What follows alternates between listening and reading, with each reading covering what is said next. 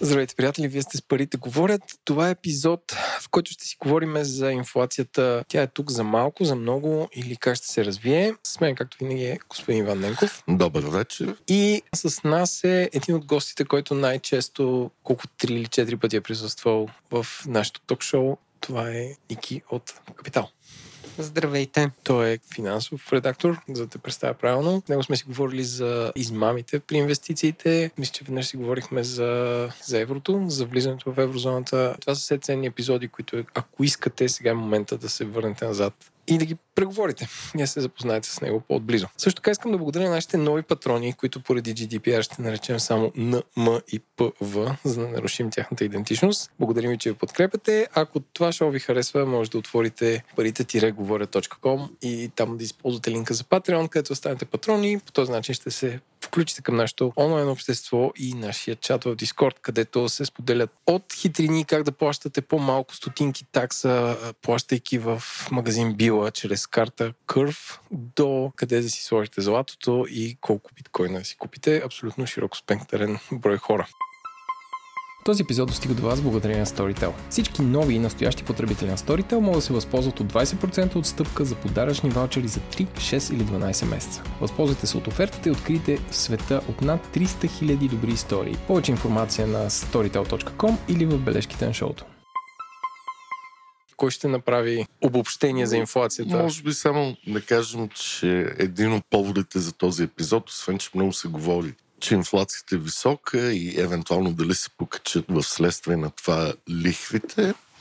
Като казваме инфлация, това означава, че цените поскъпват и трябва да харчим повече пари за някакви важни неща, без които не можем, като ток, газ, храни, пътувания и други неща. А, това, което е хубаво да отбележим, то всъщност не е хубаво, но е важно, е, че последните данни за инфлацията, например в САЩ, са за инфлация, която е най-висока от последните 40 години. В България най-висока за последните 10-12 години. А в Европейския съюз най-висока евър, но от създаването на еврото, което също не, е много, не беше много отдавна, 2000-та година, мисля, или 2001 а, За еврозоната най-високата инфлация всъщност е от 90-та година, от преди създаването на еврото реално е. Статистиката преди това просто няма обща статистика няма обща за европейската инфлация, но отделните страни са виждали там и доста по-висока инфлация да, в историята. в историята си. Но въпреки това, за последните над 10 години, това е нещо притеснително.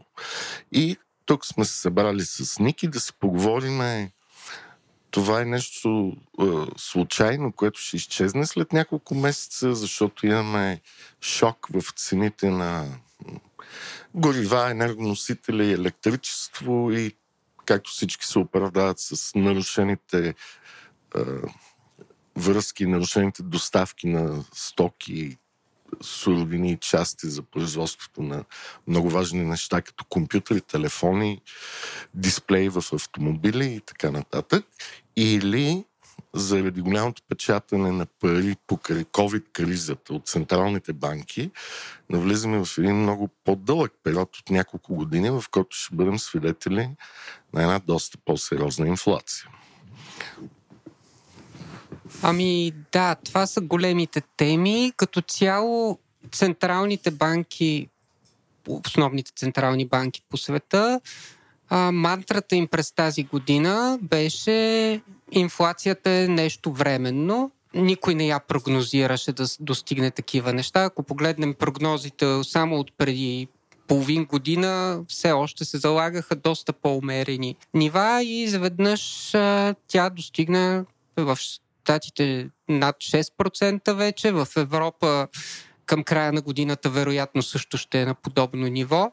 И тяхната мантра това е временно се дължеше до голяма степен на тяхната политика, която беше подчинена на това, че не искаме да изтегляме печатането на пари, ниските лихви и стимулите, защото ако признаем, че има, имаме проблем с инфлацията и той е системен и тя ще остане дълго, централните банки по техните мандати са длъжни да вдигнат лихвите. Те, те са обвързани с мандат, че ще поддържат едни нива, които са си ги сложили около и близки до 2%. И съответно, когато инфлацията стане 5, 6, 7, хората в страните почват да кажат, добре, защо не правите нищо? Нали, нашите спестявания си губят стойността.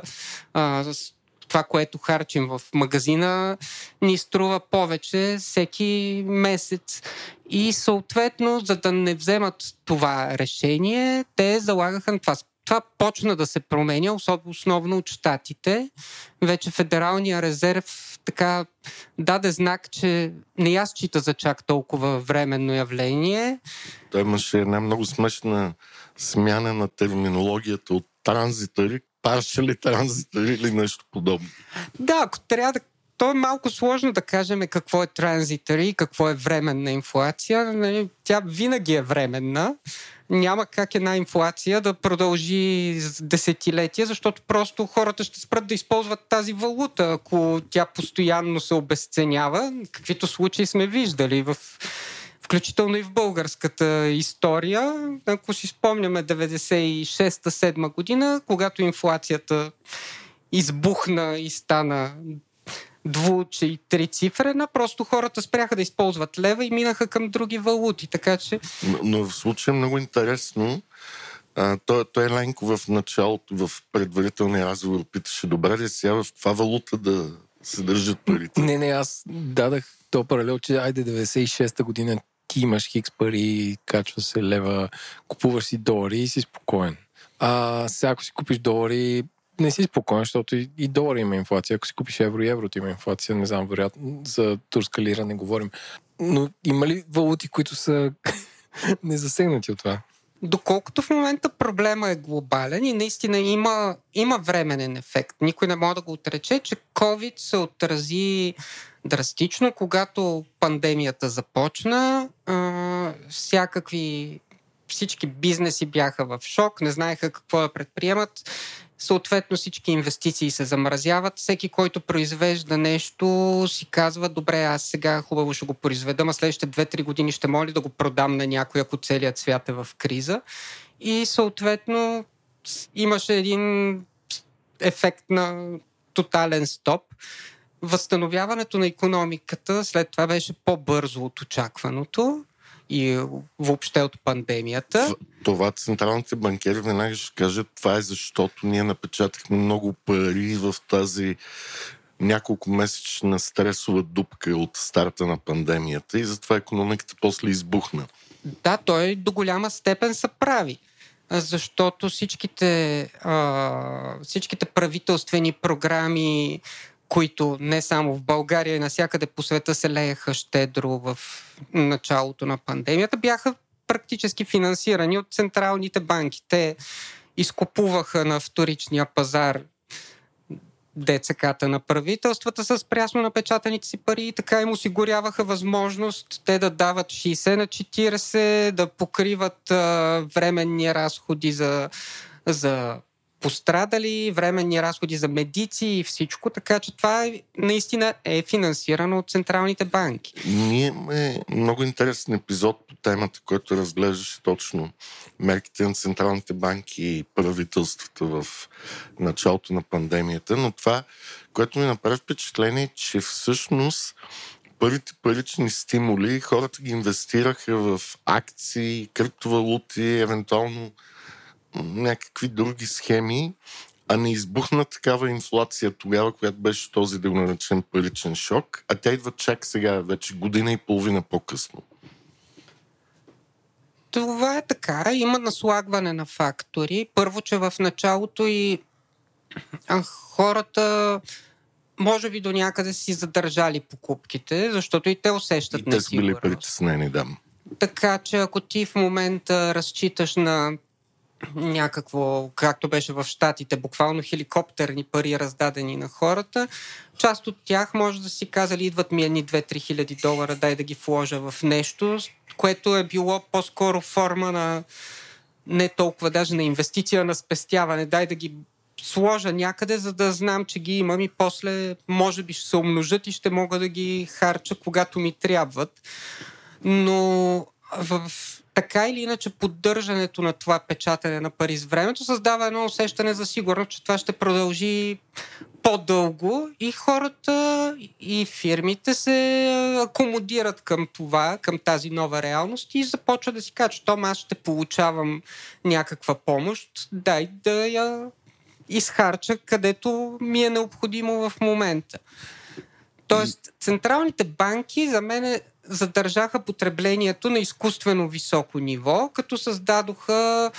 А, нали, те смекчиха кризата, която щеше иначе е, да е много, много по-дълбока. Защото иначе щеше да има много фалити, много безработици, социално напрежение и оттам самите политици ще да страдат.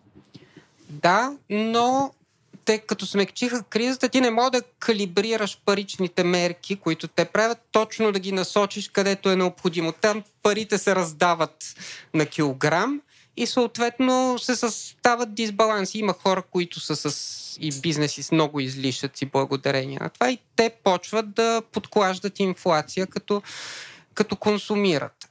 А отделно Другият голям фактор, нали, естествено, е цената на горивата и на енергията, която избухна. Аз, точно преди да стигнем до нея, аз имам следното наблюдение или може би моя си теория, но до някъде умората от рестрикциите и тези локдауни и относителният успех на вакцинирането в голяма част от развитите държави доведе до една много по-голяма социална мобилност, бум в пътуванията, в не само туристически бизнес, виждане на роднини и така нататък, което неминуемо увеличи, над, увеличи потреблението, увеличава натиска точно върху основни енергоисточници и горива. А, да, това е фактор. Малко е сложно да се каже какво точно предизвика бума на цените на енергия. Нали, и зеления преход в Европа си има своята роля. Тоест, когато точно в момент на криза ти решиш да се откажеш от лошата кафява енергия и да преминаваш към по-зелени неща, за кафявата енергия, въглища я и наложиш допълнителен под нещо като квази данък. В Европа всъщност старта на енергийната криза започна с цените на газта от лятото, което е много интересно, защото газ не се ползва за пътуване. Тя се ползва за отопление или за бизнеси. И, и два фактора тогава се обсъждаха, че може би поради те, точно тези очаквания за един немобилен свят, в който хората са по-свити заради пандемията, големите производители или дистрибутори на газ са намалили така наречените запаси от газ. И другото е, че понякога Русия прави някакви неща с цел геополитика, с оглед да каже, ето сега при високите цени, пък вие не искате Северен поток 2 или там правите някакви други спънки. В Европа тръгна първо гъста нагоре което за мен беше много интересно, защото тя, нали, ако беше петрола първо или цените на тока, ясно, но гъста, вероятно има и геополитика в това. Мен ми е трудно да анализирам а, този не, пазар, защото не ми е най-голямата тук сила. Да го анализираме. Но в момента наистина всичките очаквания са цената на гъста и през зимата да си остане висока и поне до към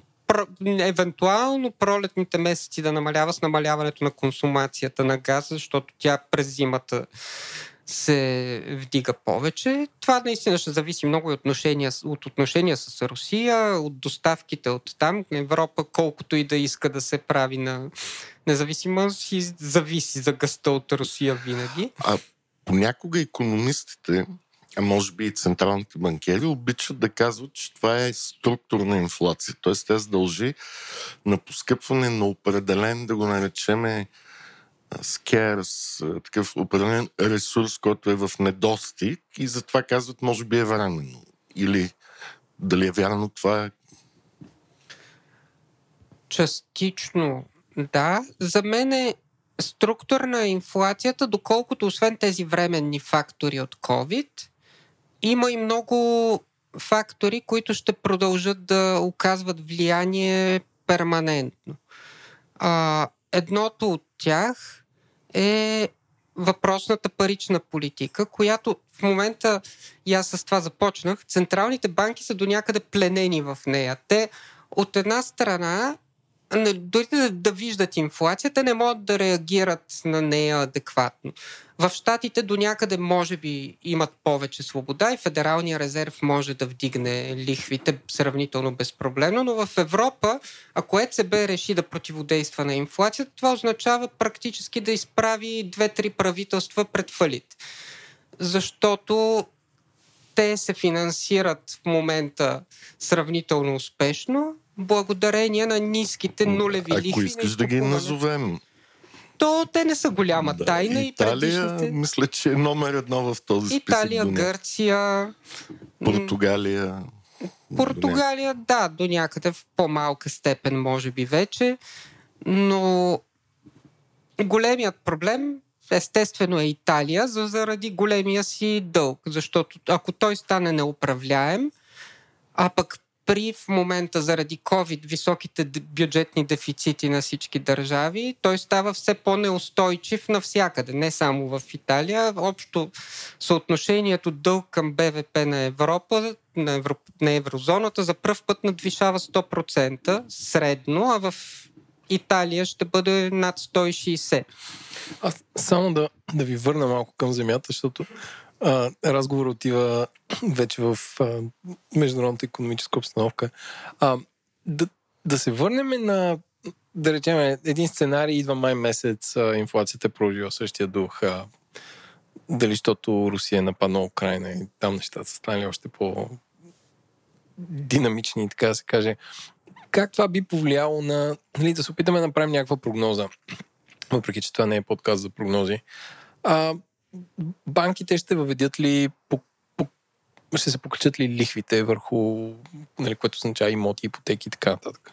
Как, какъв би бил света в такъв случай, ако това нещо ами, продължи? Аз, колкото разбирам, Ники смята, че тази инфлация не е временна и ще продължи. И така че... Според мен, да, дори сегашния временен шок да е по-висок, тя ще остане висока за дълго време. Може би сега ще има някакъв пик, който след това леко ще спадне от него, но ще остане над нивата, които сме свикнали да я виждаме последното десетилетие от, и повече от, от световната финансова криза 2008 насам. Така че централните банки ще бъдат в един момент, според мен, принудени да, се, да преосмислят тази си идея. Тоест, когато а, обикновеният човек в Германия, чичкото с мустаците, усети по портфейла си, че цените се вдигат и неговото недоволство се надигне, ЕЦБ до там може да казва инфлацията е временна. В един момент, ако признае и ще бъде принудена да признае, че тя не е толкова временна, ще трябва, колкото и да е болезнено, да вдигне лихвите и оттам нататък, ако това се случи, се вдигат всички лихвени нива в цяла, цялата еврозона, оттам и при нас, защото ние сме много свързани с нея през валутния бор. Те даже имаше един момент в есента на тази година, която финансовото министерство вдигна лихвите чрез доходността на ДЦК. Да, малко е техническо. По-скоро то реши да заложи изцяло само на местния пазар и а, се финансира леко по-скъпо. От това, това беше до някъде, може би, политически ход. Не им се искаше да излизат на международните пазари, защото особено преди избори веднага щеше да излезне твърдения и големи заглавия загробват децата ни с нов дълг, което очевидно едно служебно правителство на, назначено от президент, който е пред избори, не иска да направи. И затова предпочиташе на малки порции да се финансира от местния пазар. Но не мисля, че това към момента вдига лихвените нива в страната. Но предвид прогнозите, че българския бюджет ще е на относително голям дефицит за до година. Не е ли сега момента да правителство да търси по-голяма емисия и то на външен дълг, докато все още а, пазарите са на ниски нива и няма вдигане, официално вдигане на лихвите или не е толкова важно? Още, за съжаление, нямаме бюджет, така че не знаеме, имаме бюджет на служебното правителство, който е малко такъв а, учебен вариант и сега никой не ни е казал, че ще го спазва него. По-скоро ще видим те първа какво ще произведе назначеното преди, избраното преди часове, докато говориме редовно правителство. Ако наистина заложи голям дефицит, е по-добре максимално бързо да го финансира. Да, има голяма несигурност, че лихвите може да се вдигнат и може да му е по-скъпо това да го прави. Обръщаме внимание на българските пенсионни фондове. По прогнозата на Ники е добре да следят развитието и да са готови да купуват деца на положителни лихви. От друга страна, трябва да имаме предвид, че високата инфлация помага на правителството да си финансира бюджета, така че ако инфлацията е по-висока, отколкото то е очаквало, това означава повече приходи за него от ДДС в общия случай, защото ДДС е върху цената на стоките и то ще му е по-лесно да си финансира дефицита, просто защото ще има повече от очакваното приходи. Но пък има и голям натиск за вдигане на заплати, пенсии, както и компенсации заради високите цени на тока, така че те тия uh-huh. неща ще се самобалансират някакси. Именно това е моят аргумент, защо считам, че инфлацията ще бъде по-устойчива, отколкото много анализатори и централни банки си представят или поне представят в официалните си прогнози. За мен е в момента а, служителите като цяло при ниска безработица и растяща економика имат повече сила за преговаряне с работодателите. Тоест, тако а, в момента виждаме инфлация 6-7% или нещо такова, служителите могат много по-лесно да отидат и да кажат при шефа си, виж какво, искам да ми индексираш заплатата с инфлацията, нали, дай да не искам някакво повишение, ама поне да ми се запази покупателната способност, която я имам до сега. И предвид недостига на кадри, особено в някои индустрии, работодателите ще са принудени да се съгласяват, за да си запазят служителите. А ако това въобще стане, обещанието на Асен Василев да съкрати 30 000 служители от държавната администрация, това няма ли да помогне на частния сектор изведнъж поне частично да се облегчи това постоянно търсене на кадри? По принцип, теоретично да. Аз не знам доколко тази негова заявка е изпълнима и доколко е изпълнима в краткосрочен план. Да, да, сложих един дисклеймер, защото тия неща не винаги са лесни. Теоретично да. От друга страна е въпроса доколко тези 30 000 души са тези 30 000 души, които бизнесът търси. Тоест, ако ти си IT фирма, която в момента а, расте и трябват програмисти, а пък са съкратени а, економисти или да, не знам какво. Аз мисля, че навсякъде има натиск. Не е само в IT сектора или сервис, т.е. телекомуникации и такива неща. Мисля, че навсякъде има някакво търсене. Със сигурност има, но има и това, което на економически жаргон наричаме skills mismatch, т.е. съкратените хора от държавната администрация не винаги добре пасват в частния сектор или поне се нуждаят от обучение и допълнителни Ама българите сме адаптивни, така че след няколко месеца да, но така или иначе аз не знам Асен Василев дали даде някакъв хоризонт за тези негови намерения. А, предполагам, че това дори да имат желание да, да оптимизират държавната администрация, това няма да се случи в рамките на една година, ще е някакъв плавен период. Освен това, самото съкръщаване на държавни служители обикновено е еднократен голям разход допълнително. Тоест да, той носи обещетения, които ако получиш 10 обещетения на куп за 10 заплати, да речеме, това също допринася за инфлация. Тоест хора, които са съкратени с много наброй заплати в момента, не е непременно нещо, което ще намали натиска. Може би това е добра новина за пазара на имоти тогава, ако се случи. Так му ще да кажа, че до момента нито една дума не казахме за любимата тема на слушателите на този Сега подкаст. отиваме там. Дами и господа, останете с нас за още новини за имоти. И ако предположим, че наистина инфлацията ще остане с нас поне още година. на едни по-високи нива. И от друга страна може да очакваме леко или плавно повишаване на лихвите. Какво да правим с нашите пари, нашите спестявания? И въобще можем ли да вземем някаква позиция, която да се възползваме от това нещо, ако вярваме, че това ще бъде така? Ами, сложен въпрос. За един милион, сигурно. Да. А, всеки си има негов си риск апетит. Малко ми е трудно да дам генерално препоръка какво да правим с парите си. Както и Ленко изтъкна, е трудно да намерим лесна альтернатива, да кажем просто ще си спася парите в долари. За Еленко ще му обясним, после ще не го интересува за над милион какво да правим. Не, не, не сега си говорим за хора с по... Неща, да. да. А, имотите, според мен, вече даже не е новина. От една година поне се усеща засилен наплив на този пазар и, нали, и това се усеща и през покачващи се цени, и през брой ипотеки, които се, се вдигат и са на доста, доста близки до рекордните нива от годините на бума 2007-2008. Точно преди да почнем подкаста, тъй като влизаше в стаята, ми звънеше един мой добър приятел, който ми питаше дали се заслужава да купи една-две къщи в един комплекс, който е леко извън София, с цел инвестиции, спасяване на пари от инфлация. Ами... Ти какво каза? Аз казах, че не познавам самото място, но ще разпитам.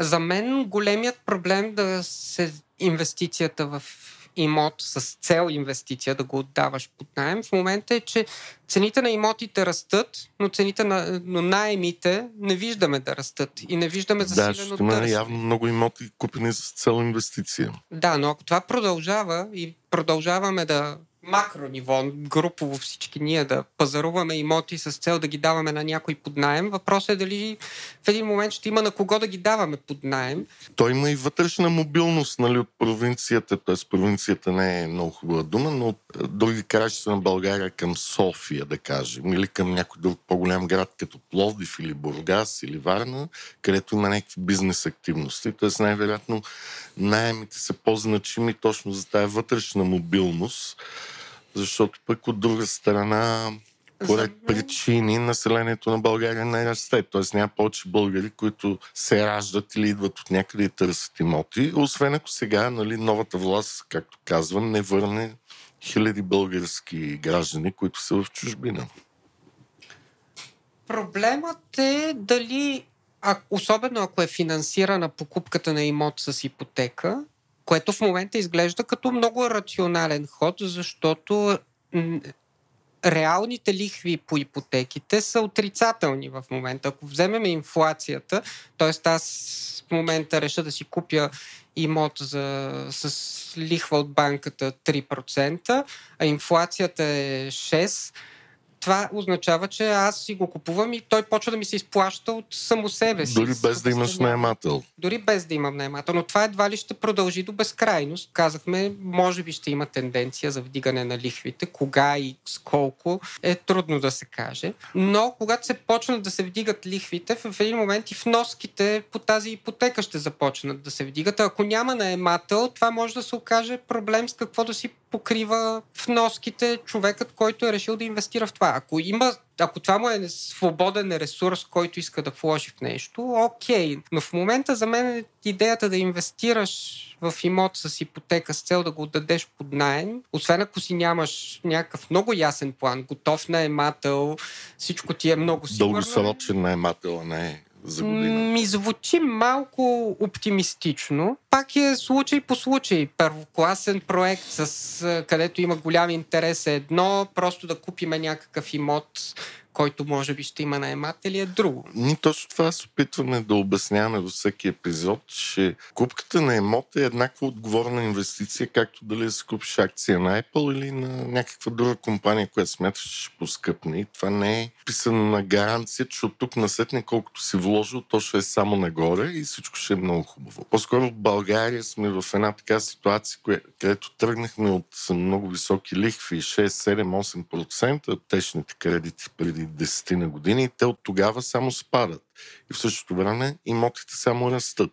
Да, в момента банките предлагат и опция да си вземеш кредит с фиксирана лихва поне за някакъв период, дори до Да, 5 мисля, че години до се 5 намират. години, да, мисля, че някъде. Което е някакъв поне а, вариант, но те са и по-скъпи и съответно, доколкото съм от мои разговори с банкери, не са особено търсен продукт. В момента всеки търси да купи на най, при най-низките възможни цени. Така че този хедж срещу лихви, срещу покачването на лихвите не се използва масово. Аз съм малко не бих казал, нали, то големия дебат е бал, има ли балон или няма балон в цените на имотите като крайно. Ето, това е. Може би някъде по света със сигурност има, но за България винаги е трудно да се каже, защото каквото и да гледаме, с изключение на някакви малки зони в София, където има цени над 3000 евро, в останалите места все още сме далече, мисля, под европейските нива.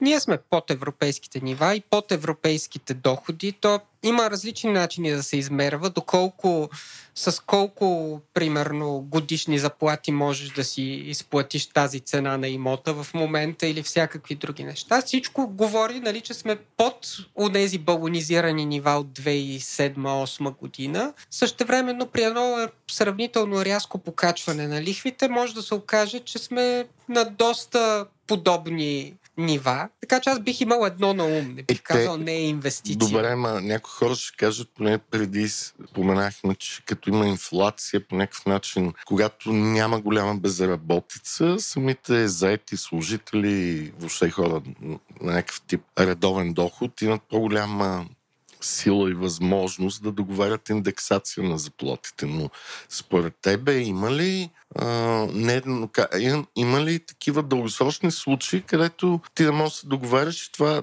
увеличението ти на заплатата да е над инфлацията или средно увеличенията на заплатите догонват инфлацията? По-скоро я догонват към момента. Зависи. Има сектор, където ако си... Да, да, изключваме повече- някакви такива определени длъжности и сектори, където по някаква друга причина там няма общо с инфлацията. Само. Според мен обаче не е само, че я догонват, а се получава спирала. Когато се индексират заплатите, има повече разполагаем доход, има повече потребление съответно а, и се завърта нов цикъл на инфлацията. Индексираните заплати водят със себе си повече потребление. Повечето потребление гене- генерира нова инфлация. Новата инфлация генерира ново искане да се индексира и това се, веднъж като се изпусне инфлацията, тя става самопораждащ not се nice цикъл. ситуация. Което е, нали, това е най-неприятното, което може да я задържи доста по-дълго и по-висока, отколкото И, ни се и най-смешното е, че ние в България не можем нищо да направим, защото нямаме такъв инструмент, който е чисто монетарен. Ами да, няма реално щит. Нали, в България цялата инфлация практически е вносна. Като изключиме някакви административни цени на определени стоки, които могат да са генерирани от местни фактори, всичко друго се внася директно през... Или пак някакви други чисто да ги наречем бюрократични бариери, които водят до по-малка конкуренция в някакъв сектор или в някакъв бизнес или някоя услуга. Също да, но в общото ниво на инфлация, според мен, те в момента не са движещия фактор. Инфлацията, каквато я виждаме в момента, отчетена от НСИ, е вносна. И да, нямаме щит, не, независимо дали сме в еврозона, дали сме в валутен борд, във всеки от тези наши избори, които имаме в момента, нали, доколкото ни е избор, но да речем, че ще влизаме и в еврозоната след известно време, ние си я внасяме инфлацията. Но това не значи, че страните, които имат този щит, са в много по-добра позиция, т.е. страни, които са в Европейския съюз, като Румъния и Чехия с плаващ курс, в момента курса им спрямо еврото спада, което е инфлация реално. Т.е. Местната им валута се обесценява. Тоест тезата на Варуфакис, който в вашия вестник Капитал изрази, да не влизаме в еврозоната, малко двояка или леко не много издържана. Неговата теза беше, че нашата опция да сме хем в валутен борт, но хем да имаме опция в някой момент да се откажем от него при някакво чрезвичайно обстоятелство и това да седи като някаква застраховка е да, застъпена е от доста економисти, среща се като... А за мен ползите от, от еврото дългосрочно са повече при при тази конструкция.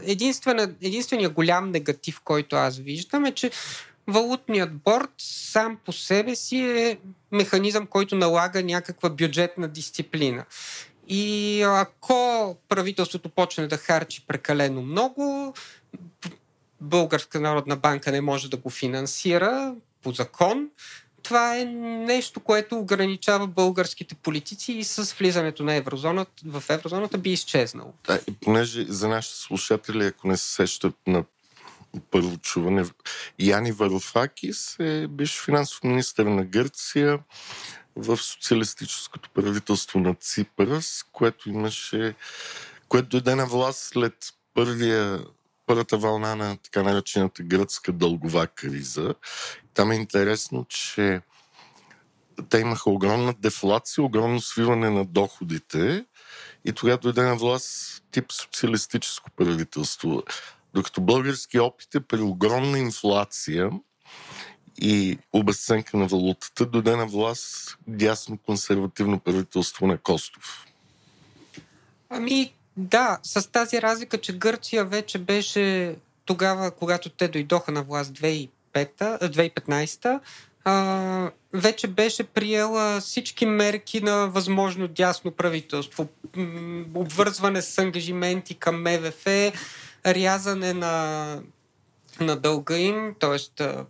Нали, договорки с европейски институции и така нататък. Т.е. всичките тези остерити мерки, те, те ги бяха предприели, така че дясно то, лявото правителство там дойде след болките от, а, 4-5 да. години десни мерки и беше някакъв бунт срещу тях. Писнани, нали, това нищо не прави толкова време. Просто като бекграунд за Варофакис, нали, да не... Да.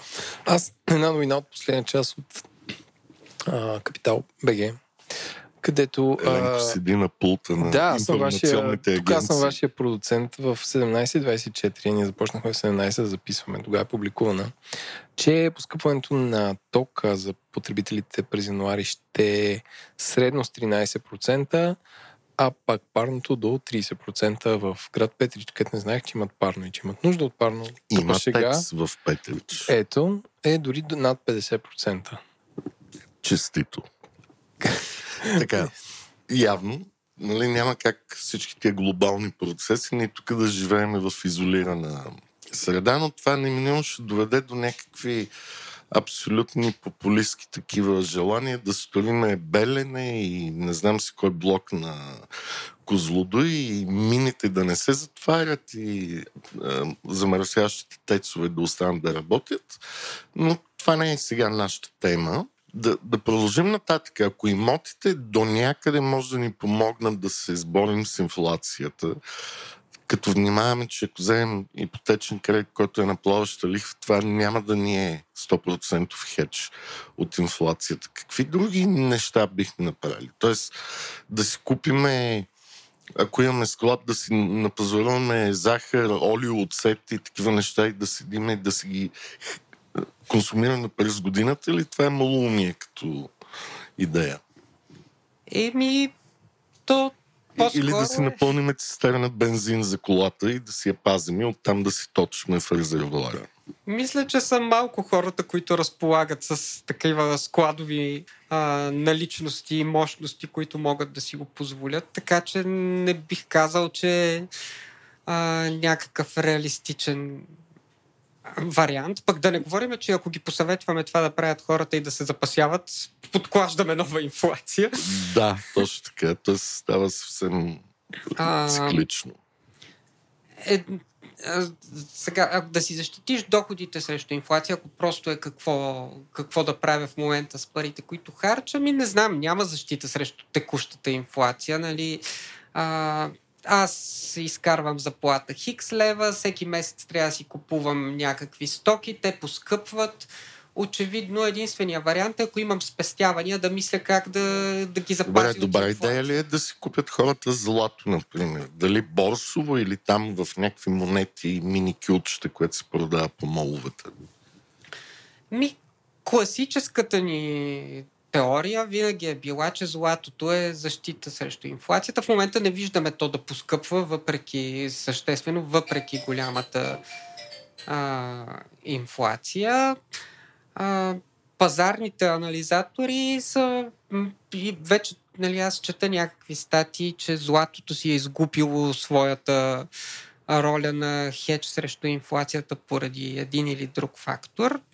А, най-вероятно все още до някъде защита срещу инфлацията. Добре, а когато има инфлация, се качват лихвите. Е, моля да разчитаме тогава на пазара на акции да ни спаси да си влагаме там спестяванията. За мен не, в конкретния случай, поради основната причина, че благодарение на дългогодишното печатане на пари, и не само сега заради COVID, то реално не е спирало от десетилетие практически, с малки отхлабвания, а, пазарът на акции е баланизиран. Т.е. преди да стигнем до тази инфлация, която виждаме и която отчитат индексите на потребителските цени, имахме инфлация да, на какво ли тя не. първо се усети на пазарите на акции, на някои други борсово Ами да, как работи целият механизъм? Централната банка напечатва едни пари, образно казано, защото те не, не са такива напечатани на хартия, но ги дава едни електронни пари на на банките, защото това е нейния механизъм, с който банките са трансмисията, която опосредства финансовите пазари и им казва правете нещо с тези пари, така че да съживим економиката. И банките имат избор какво да правят с тези пари, така че те да стигнат до някой да ги харчи.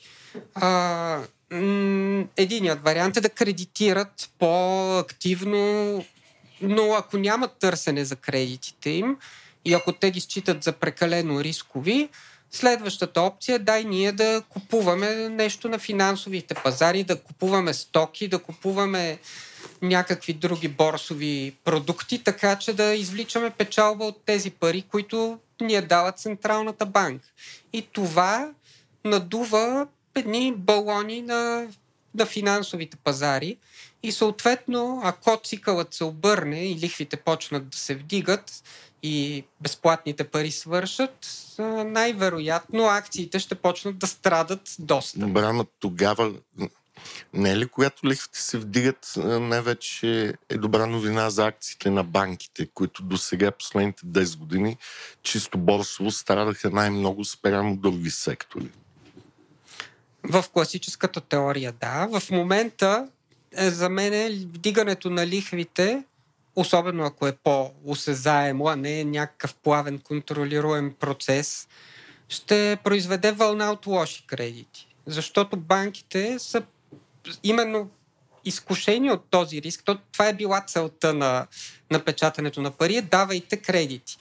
Ако си, дава, ако си получавал безплатно пари като банкери, ти казали давай кредити на който видиш, а, само и само да да има кредитиране, да се върти економиката, ти най-често, за да го правиш, си подценил риска. И когато лихвите почнат да се вдигат, много от твоите кредитополучатели се оказва, че не могат да си обслужват кредитите. И вдигането на лихвите, вместо да нормализира механизма, по който работят банките и да им даде възможност да печелят от разликата между, а, между а, лихви по кредити и лихви по депозити, ще им донесе проблем от вълна лоши кредити, която ще за тях означава загуби. Те трябва да ги провизират и да, им... Тоест шок за акционерите на банката. Да, това не е, не е непременно да се случи. Много зависи от начина по който ще успеят да го отиграят централните банки, дали ще им се наложи рязко да вдигат лихви, дали ще е по-контролируемо. Добре, тогава да отидем малко по-нататък. А, какво ще кажеш за финтех компаниите, които не се занимават с кредитирани депозити, а само с разплащания? Когато се вдига инфлацията, техните приходи от такси и комисионни няма ли да се покачат изведнъж? Да, доколкото те са им някакъв процент от оборота, който се генерира през тях, вероятно ще, ще имат ще имат повече бизнес. Тоест, ако, ако те имат такси, които са в процента, не в фиксирана сума, би трябвало да печелят повече. По принцип, да. А, и пак с оговорката, че много от финтек компаниите са реално сенчести банки. Те, те кредитират. Не... По същество, да, заради там някакъв брутен сетълмент. Правят тем подобни неща, които... Да, и те също носят риск а, по тази линия, но да, като цяло, добрата стратегия, ако трябва да търсиме нещо, в което да си вложиме парите в момента, е да търсиме бизнеси, които биха спечелили или поне не биха губили а, при, при такава инфлация. Защото като говорим акции, нали, говорим на едно много общо ниво, но сигурно има сектори, компании, да, които биха спечелили аз сетих за ЧЕС, ама те май го делиснаха вече. Е, не, че Още това е най-добрия пример, най-вероятно, но някакви, някои такива, които са транзиторни, т.е. Не, не губят от високите цени, а просто ги пренасят по лесен начин. Това е да, едното нещо е това. Другото е просто да, ако човек се чувства толкова добър инвеститор, да чери пиква, да избира инвестиции в перспективни сектори, което то не въжи само за инфлация, то, то винаги това въжи, въжи винаги в целия ни живот, без значение дали има инфлация или дефлация. Добре, ми да отидем още малко по-нататък. Земеделска земя, защото така или иначе, нали, въпреки динамиките на пандемията, общото население все още не е намаляло, има нужда от храна. Може би пък земеделската земя да е някакъв отговор на тази инфлация. Предполагам, че е някакъв, до някъде добра инвестиция в момента. Тоест е вариант, при който а, по-скоро тенденциите и с покачване на цени на храни, и с всичко се до някъде е защита срещу инфлацията. За първи път не казваш нещо негативно. А, там въпросът е доколко доколко човек а, има нужните инструменти да го направи лесно, без да трябва самия да, той да ходи да обработва е, тази земя. По принцип най-тежкият Дайте да правим такова, как се казва,Ърттех, т.е. финтех, да, който като даваш пари си купуваш два декара в Плодиско. Ако имаш контакт в земеделските комисии или как се казват тия местните там места, е добра идея. Окей, това, това ще го оставим за отделен разговор. После ще го лончнем пабликли пред нашите слушатели.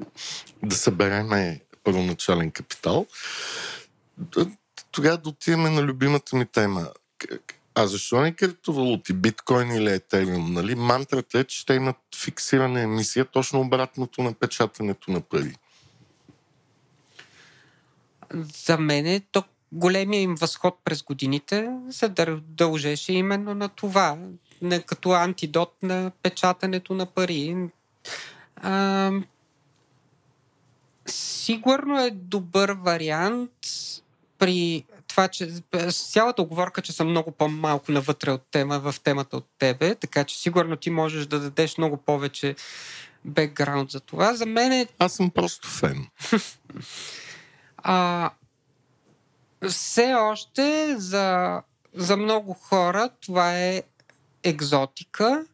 Освен това има много, прекалено много опции там, които е трудно човек да... Аз за това споменах само две, защото за всички останали се изисква доста повече познания и вътрешна информация. Абсолютно. Нали, а, там е някаква собствена джунгла от, а, от крипто едно или крипто друго нещо, което... Еленко като чу за криптото се... и се тръгва. Аз там не се наемам да кажа, защото за мен те да, да кажа, че са защита на на стоиността при цялата им волатилност и подскоци нагоре-надолу, особено за такъв по-класически инвеститор. Ако някой до сега си е държал парите на депозит, изведнъж да го хвърлиш нещо, което може стоиността му да скача с 20% Да, би било... нагоре-надолу, би било Аз, равносилно на нервна криза. Все още съм на Или, или в мнение, имоти. че те се държат като акции или такива суровини основни, т.е. ако има високи лихви, те рано биха поевтиняли, отколкото да се качат. Може би временно, докато Тоест, все още хората ги възприемат и то не все още, даже то, това се засили. Сега има много хора в този криптосвят като стандартни инвеститори, които мислят като стандартни инвеститори, тъй като видят, че лихвите трябва да се покачват и хукват да бягат от такива активи. Докато тези, които са, как се казват, OG инвеститорите в криптовалутите, мислят обратното, но в момента те не са мнозинство. Аз си лично, без да познавам много добре пазара, не съм много сигурен доколко той самия също не е до някъде баланизиран от хора, които са купили крипто, взели са заем срещу крипто, което вече е възможно, вложили са го Абсолютно, отново вътре абсолютно и е когато така. цената тръгне надолу, това Но понеже той е волатилен пазар, той много бързо изчиства ливариджа, което е хубавото на този пазар. Тоест там ливариджа като се качи, моментално се случва корекция и изчезва. Хубавото е, лошото е, че не знаеш в кой момент ти си влезнал и дали няма да ти изчисти Да. ливариджа заедно с твоите спестявания. Но ние винаги сме казвали, не купувайте крипто на ливаридж, моля ви. Бе, май не сме казвали винаги, ама, ама не го правете. Е, в, е времето да го в, в, в крипто епизодите, мисля, сме го казвали. А, има много готина статия, препрочетах от списание Економист а, от август месец. А, какво ще стане, ако, ако, ако биткоин стане нула?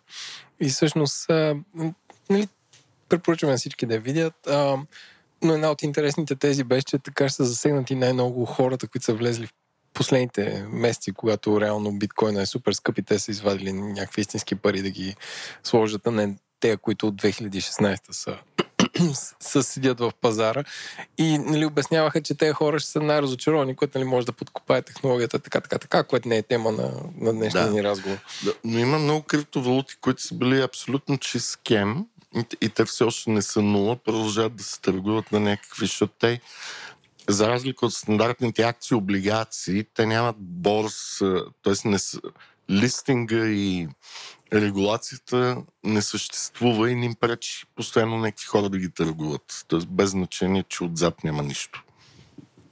Да, но, може би не съветваме хората към това, нали? Да, да. Не ги съветвам. Ние не сме Елън Мъск да промотираме Dogecoin или нещо подобно. А, сега, ние сме си говорили по темата, но всъщност OneCoin все още съществува.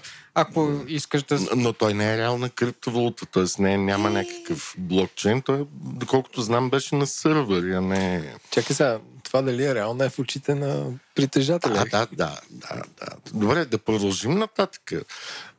Последните дни ми попадна статия на група съветски учени от Московски университет, които за последните 10 години или 12 бяха изчислили, че поскъпването на комплектите и отделните а, елементи на Лего растат средно по 11% на година. Защо не? Защо това да не е хедж срещу инфлацията? А тук сега, тук влизаме в collectibles пазар, като Да. някой сега ще почне окей. да инвестираш Искам да маратонки, кажа, които са limited и, edition и, финалното нещо, което сещам нали, като инвестиционен елемент е collectibles пазара на реални неща. Нали, сега, далеч сме, ние тук не сме експерти за изкуство, но специално Ник и аз имаме деца, така че ние сме на пазара на Лего, както и много от нашите слушатели. А, Е, аз мисля, че този пазар на Лего е не е това, което децата вече са го Той не е детски отворили. пазар. и- Той А. не е, да. Купувачите са хора, които имат носталгия, били са деца, играли с Лего и сега се купуват комплекти или отделни елементи, които им липсват от нещо, което са си купили. Да, да, да, разбира се, те такива нишови опции можем да си измислиме колкото искаме. Въпросът е нали, първо, ако купиме, не знам колко пари искаш да си хеджираш срещу инфлацията, ма едва ли можеш да си напълниш целия хол с ком, неотворени комплекти Лего. Няма да коментирам по тази тема. Освен това, мога да настъпиш някое парче и да се получи тази шега. Стъпвал съм. Да, по, само динозаврите са по-болезнени за настъпване от мой опит. А, но а, така че това е нещо, което е много нишово. За отделни хора може би върши работа, екстравагантно е, но не мисля, че да, можем поне... всички да се спасим, като купуваме Можем лего. да кажем на семействата да си пазят леготата, семействата с деца имам предвид, или колекционери, които имат лего да си го пазят, защото това е някакъв хедж, или да не знам. Е, няма да си ги съветвам да си изхвърлят легото хората. Добре. Нека си го пазят. Доколкото знам, тия колектибъл неща за легото са по-скоро неотворен комплект от еди коя си година, а не просто легото на Да, детето, да, което е една обаче купчина части събрани понякога от всичките в... Ти, ти ако си конкретен фен на нещо конкретно и някой ти го предложи без хикс бара части, ти пак би го взел и би търсил точно някой друг, който пък е изгубил други части, но са му останали тези. Тоест, това е да много ти- фрагментиран вторичния пазар и на цели комплекти на отделни елементи. Мога да ти кажа, че до някъде станах а, жертва на това нещо, тъй като в момента синът ми навлезна в фаза да е вманиачен по Билбо Бегинс и а, леготата Билбо Бегинс, а, филмите, за съжаление, са вече от преди не знам колко години, са изчерпани навсякъде. И ако трябва да му купя легото, което си е поискал от дядо Коледа, трябва да вложа сума, която е може би два пъти, три пъти на това, което се е продавало тогава. Друг е въпросът дали аз ще направя тази инвестиция или не. Понякога нямаш избор. Мисля, че вложих цялото си убеждаване, че дядо Коледа и джуджетата не могат това да произведат точно тази година за да, него. те, те вече са зелени джуджетата, защото с зелената сделка не може да произвеждат пластмаса от петролни продукти, така че няма. А пък и веригата на доставки от джуджетата до нас е скъсана в момента. Тоест, късане е заради COVID. Аз да кажа, че понеже аз напоследък си купувам много лега, но това е друга тема. А, те са плежнали да са още по, а, как се казва, зелени и части, които са направили за едно Лего Star Wars, го пускат другите сетове, защото вместо да правят нова боя и А нова имат кожа. ли вече лего от хемп? Не, не са стигнали за там. Но Защото това е ужасно. Насякъде има раници, дрехи и какво ли не от хемп. И аз казвам, «Ма явно, Не, може би лего. скоро и Лего с CBD и всички buzzwords ще, ще, сложат, ще сложат и отделни блокчета на блокчейна и така нататък. Между другото, легото е идеално. Той се блокчета the blockchain. Ето още един стартъп, който може да започнем. Ами, освен ако нямате други предложения за това как хората си спестят парите от инфлацията. да, само да кажа, коледа наближава, потреблението ще расте, купувайте от рано подаръците, защото инфлацията идва. Съветът ти дойде късно, коледа вече е прекалено близо, вериките на доставка са разкъсани, не поръчвайте нищо от извън страната, защото няма да дойде на време. Добре, а, уважаеми слушатели, благодарим ви. Напомняме ви да, ако, иск, ако този подкаст ви харесва, да им подкрепите в Patreon, както няколко други човека направиха. Имаме едноцифрен брой Защото патрони. това е най-добрият хедж срещу инфлацията, инвестицията в знания. Точно така. Ние предлагаме знания. А, благодаря ви и до съвсем скоро.